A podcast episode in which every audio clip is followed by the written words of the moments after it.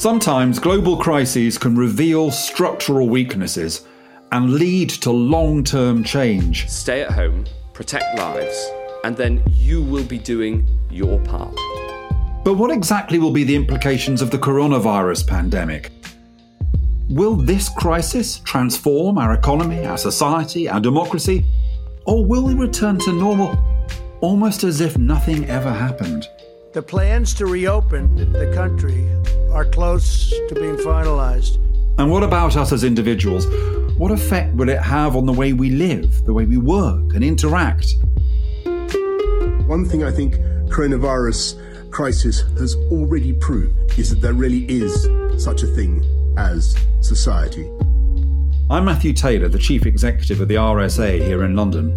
My organisation has been at the forefront of social change for over 260 years. And over the coming weeks, I'll be speaking to scholars, business leaders, politicians, journalists, and more, and asking them one key question How could and how should the pandemic change our world? Welcome to Bridges to the Future Responses to COVID 19.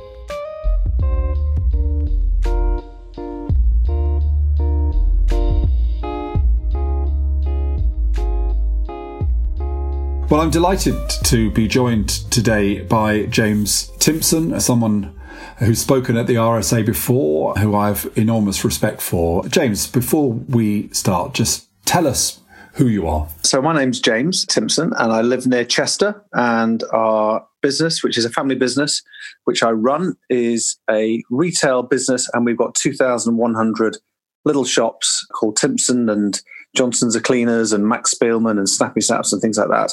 And I'm also really interested in prisons and justice and disadvantaged people.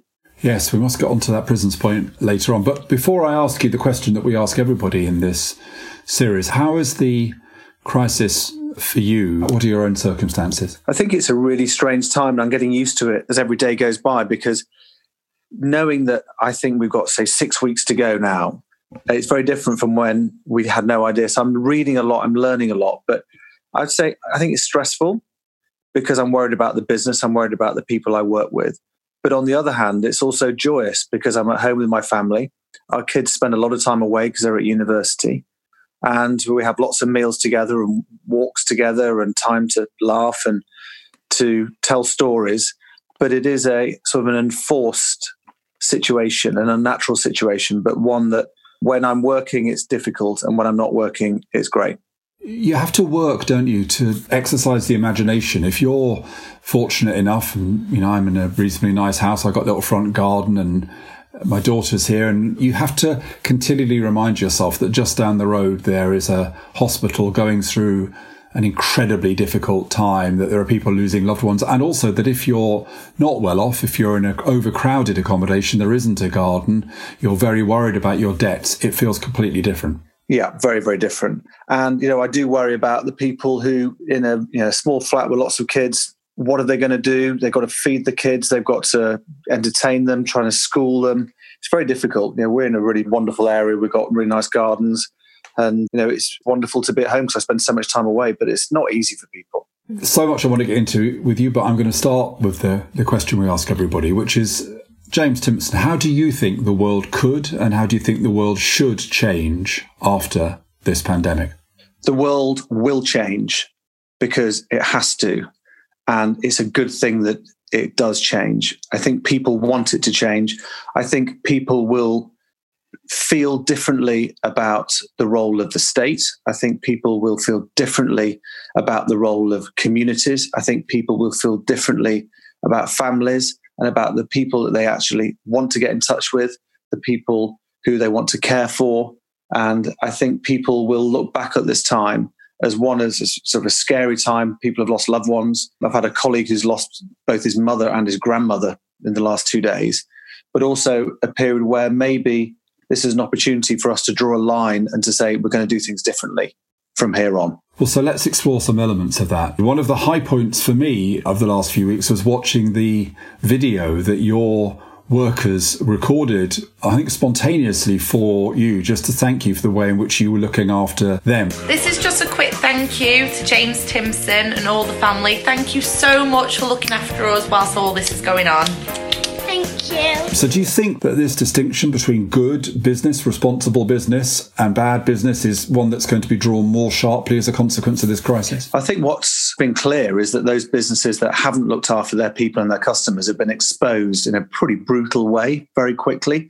So, what we decided to do, even before we knew about the furlough scheme and any other government support, is to pay our colleagues in full all the way through the crisis, however long it took.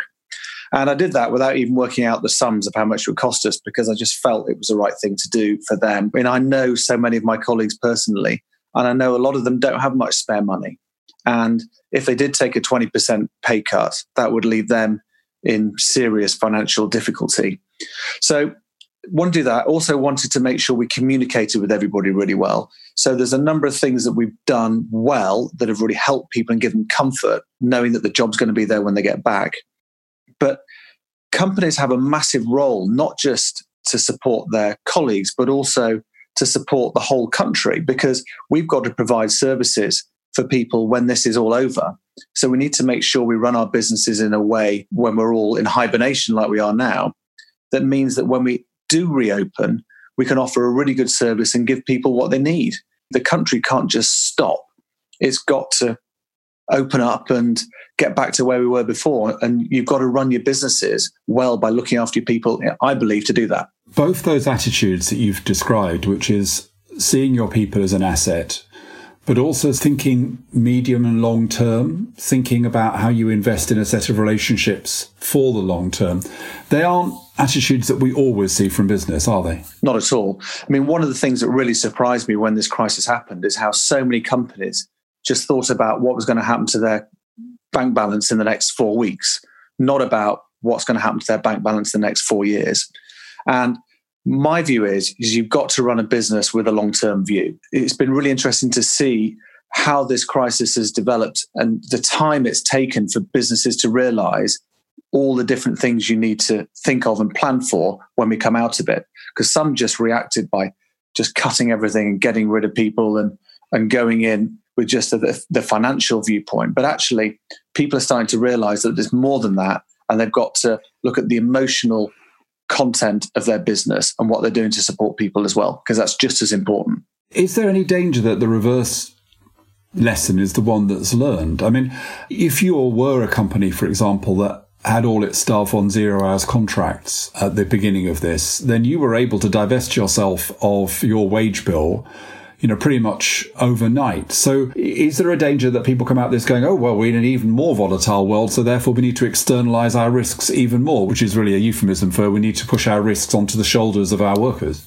Yeah, I do think it is a risk. But if you're a business that has lots of zero hour contracts, then it's going to take you longer, in my view, to get back up and running and offer a really good service to your customers because you're going to have to recruit people who've got no skills, no experience, because maybe those people who you've let go have gone elsewhere. Um, so I think companies have to, and organizations have to think really hard on how they are treating people now during the crisis and the hibernation period and how that reflects on the type of business they are when we're through this. So the crisis is shining a light on the values and instincts of business, but you're also incredibly well known for the role that you've played in relation to prison reform and in particular rehabilitation. I think, what is it, 10% of your staff are former offenders? Am I right in saying that? No, that's right. Yeah, we've got 650 colleagues who I think the phrase is now have prison experience. Are you concerned about what's happening in our prisons at the moment? I mean, this was a big story in the States as well, and some prisoners have been released. Do you think we're managing this effectively in relation to the prison population? I think it's a massive problem. We need to release far more prisoners. I think the government announced that we're going to release 4,000, but I think only about 60 or 70 have been released, or maybe slightly more than that now. But we've got so many people in, in double cells in prisons that are already overcrowded with far fewer prison officers working there because they're ill or self isolating. It's a bit like on these cruise ships that's been going around where everyone's been getting the virus, but this cruise ship doesn't go anywhere. And the men and women in the cells are locked up for 23 hours a day, can't see their families. I mean, there have been some good things that have happened, like the number of phones have been made available so people can phone families and stuff. But it's really difficult for lots of people in prisons, but also their families. And so, yeah, I'm really worried about it. And also, obviously, with this crisis happening, we can't go into prisons and recruit and train people. There's like lots of areas of society they're having a difficult time, but in prison, it's right at the pinnacle of it. And I do worry of how they're going to cope. The state of our prisons before this crisis was lamentable and, if anything, deteriorating. Do you hold out any hope that the way our consciousness has been raised slightly more during this crisis about how it feels for other people in other circumstances might add a bit of impetus to the prison reform movement? I really hope it does. I mean, it's interesting that crime has gone down, I think, 25% in the last month. So that means, uh, ironically, there's going to be fewer people in prison. But my worry is really for the longer term that what kind of society do we want? And in this crisis, you know, there's been a huge amount of goodwill. There's been a real change in the way people feel about public services. And I just hope that moves into the justice world as well, where we understand that, that people are in prison because they fail society, but also society has a role to help them because they've often been involved in their failure in the first place. So I think maybe what would be a really positive thing to come out of this is that we realize is that there are people in all parts of our society, in care homes, in hospitals, in lots of different areas that need help. And just because they're in prison doesn't mean they can't get the help and they shouldn't get the help. The way we think about change at the RSA in terms of the crisis, James, is to say that the crisis is more likely to lead to change when three conditions apply. Firstly, that there was already grounds for change and a demand for change, capacity for change before the crisis. Second, the crisis reinforces that demand. And then the third element is when you come out of the crisis for that short period of time when people really say they want change. We're releasing a poll this week saying that only 13% of people want things to go back to how they were before. But in that brief period, you've got to have proposals, ideas, innovations ready to take advantage of that. So, in terms of the reform agenda, do you think there are ideas which are ready to be taken forward if there is a, a period of time when people are more willing to think imaginatively? As a country, we're not short of really good ideas, but I think we do have an opportunity, as you say, because the government has proven over the last few weeks that it can make really fast decisions. They've proven that they can trust companies and individuals and charities to come up with ideas and get on with it without having to jump through loads and loads of hoops. But there are so many simple, straightforward ideas that we should just back now and give it a go whilst we're in this culture of experimenting and trying things because, in my view, if we don't get the will behind it now, it'll probably be lost. So let me give you one example. I think that the government should have a national insurance holiday for companies who recruit not just young people, but also people who've left the military, which they've just introduced, but also long term unemployed people, disabled people, ex offenders, and those groups that find it very difficult to get a job. That's a small thing, but I think it will just change the way companies behave. One of the things I would also love is for the government to say that businesses should have 1% of their company coming from disadvantaged groups. But that means that we can start the process of changing the way the country works. I also think that what goes on in prisons is an opportunity. I mean, if giving prisoners mobile phones and letting them phone their families does not lead to the end of the world, then, you know, maybe it could be carried on. It's not as if prisoners aren't able to get hold of mobile phones anyway. Much better that you do it in a regulated way, which is safe, than you carry on with mobile phones being part of the kind of black market of prisons. Yeah. And I mean, also, when you go back to the, the core problem with prisons, it's just there's too many people there. There are people going to prison for too long, and there are too many people going to prison in the first place. And you can look at all of our European neighbours, apart from Turkey, we're locking up way, way more people. And the thing that really scares me is the amount of young people going to prison for a really long time. They go in as boys and come out as men with no clue how to live in society. So I think there's a lot that can be done. But like you say, these little ideas, the innovation that we're now getting because the government is open to it is fantastic. And we really need to take advantage of it and get so many of these ideas through and working. I remember reading about innovation in World War One was more than any other time in the last thousand years because the country was forced to do it. And we're now being forced to make these quick decisions and innovate because of the virus. And maybe that could be used in other parts of society too. Could we draw back again and go back to business, but this time on a kind of global scale? I mean, one of the conversations I have had recurrently over recent years has been one which has contrasted the fact that many large corporations, including actually financial institutions are starting to talk about long term issues. They're starting to talk about the need to do something about climate change. They're starting to talk about the need to have an economy which feels like it benefits more people. And I've heard often it said that actually business leaders, some business leaders, have become easier to talk to about these kinds of issues than politicians who seem to be completely obsessed in the kind of short term and to many cases speaking in a very kind of rather populist way. Do, do you think this could be a crisis as we come out of it where globally the business community can be at the vanguard of calling for some of the deeper changes that we need? I do, and I, I think it's already happening. I think business leaders are good at making things happen. And also, we recognize that it's not just our customers that are saying that they want zero plastic, for example, in our business, it's our colleagues too. And if you put all that together, it's just an obvious decision. And businesses, I think, are in a really good position to get things moving and to really be a key part of this change because we're good at making things happen. We are quick. We understand how all the various parts of the market works to make these things happen. Whereas politicians, from my experience, a lot of them aren't always the best at understanding how to get things done. And some business people are good at getting things done quickly, and that's what we want.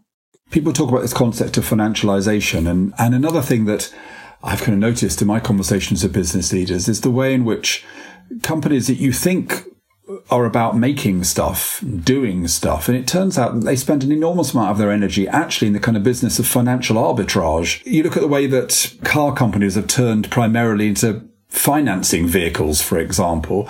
Is there something here about how we get back to a world where finance is actually there to improve what we do materially in the world rather than to be almost a kind of distraction from what we should be caring about? Yeah, I remember a guy I met years ago. He'd just been asked to go on the main board at Ford in Detroit. And I said, "Oh wow, what, you know, what, what were the board meetings like?" He said, "Well, it took two board meetings to actually people talking about making cars. It's all about finance." which I thought was, you know, I thought was, I thought it was a business about making great cars. And you know, I worry what's going to happen in six months' time when lots of hedge funds and financial institutions are going to announce their results. Because I think some people have made an absolute fortune out of this crisis because they understand how the markets work. But you know, maybe we can get back to the fact that you know, baking bread at home and knitting and making and doing things and riding your bike and being part of sort of community groups is just as important as it is working and making money in the financial sectors. Because I think, you know, I, I do think there is an argument that at a time like this, we're going to need a really strong financial system. But I think the government, which for me, I think has done a really good job so far in this crisis with the various support mechanisms, I think the government has just as important a role to help the country come through this, but also guide us so we do it in the right way. Yes, because of course, after the financial crisis, there was great hope that in order to get the economy moving, we'd see big investment in infrastructure. And actually, what we saw was QE, which may have been necessary, but it led to a kind of asset bubble. So somehow this time, if governments are going to invest to rebuild the economy, they need to be investing in the real economy, don't they? Yeah, they do. I mean, I think you know, big infrastructure projects important. I think for every pound you spend on infrastructure, you get two pounds forty back. But the thing the government needs to understand is that this is a cash flow crisis for business. This is all about cash. It's not about the fact that the businesses are now rubbish businesses, the fact that people don't no longer want to go to a bar or a restaurant because they will do. It's about how businesses can manage their cash flow over the next two years. And whilst no one has got a clue when business is going to return to normal. I suspect it will be three years, maybe two years, but probably three years. It's going to be very difficult for financial institutions, for government, for individuals to know how to best support the economy and society over the next three years is going to be really difficult. And I think what they're going to have to do is to be flexible and put money into infrastructure, to invest money in some ways speculatively in the way they've been doing over the last few weeks in the NHS and, and in all the other areas that they need to. But I agree with you that we're going to have four or five million unemployed people. The government need to start spending money on things that are going to give people jobs. Yes, because I remember after the last crisis, that after the financial meltdown, the next kind of big scandal, which rolled on for about 18 months, was that even though the QE process had begun, so little of the money that was going into financial institutions, into banks, was getting down to small business. We, as you say, we can't wait 18 months this time. No, and with all the PPI money that that's been flowing through, I think that's virtually just drying up now.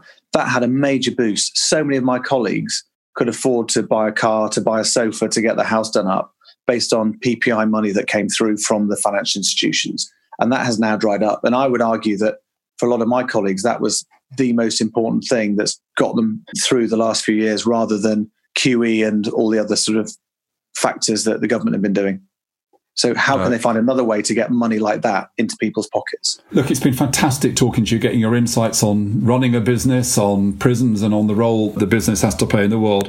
I can't resist one final question, James, which is that uh, in this time that we've got at home, even though when you're, you're, someone as busy as you, it is also time for learning new skills. People baking bread. I'm trying to learn how to sing and play the guitar at the same time. Have you got any personal skills or bits of development that you've, you've managed to do over the last few weeks? Well, as a family, we've had lots of ideas at the beginning of this to do home brewing, to walk on every footpath in our area. But the only thing I've managed to do is we've been doing the Nike Fitness app every day.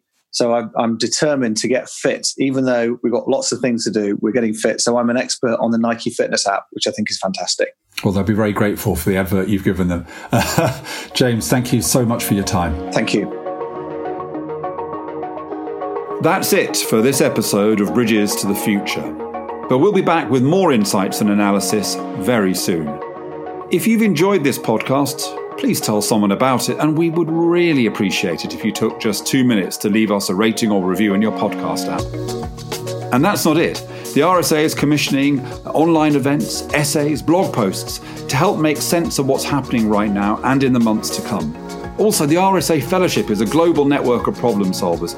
We'd love you to join our community today to stay connected, inspired, and motivated in the months ahead. You can learn more about the fellowship or the work that we're doing on the pandemic and the world after it by going to the rsa.org.uk or clicking the link in our bio. But for now, thanks from me, Matthew Taylor, and my producer, Craig Templeton Smith.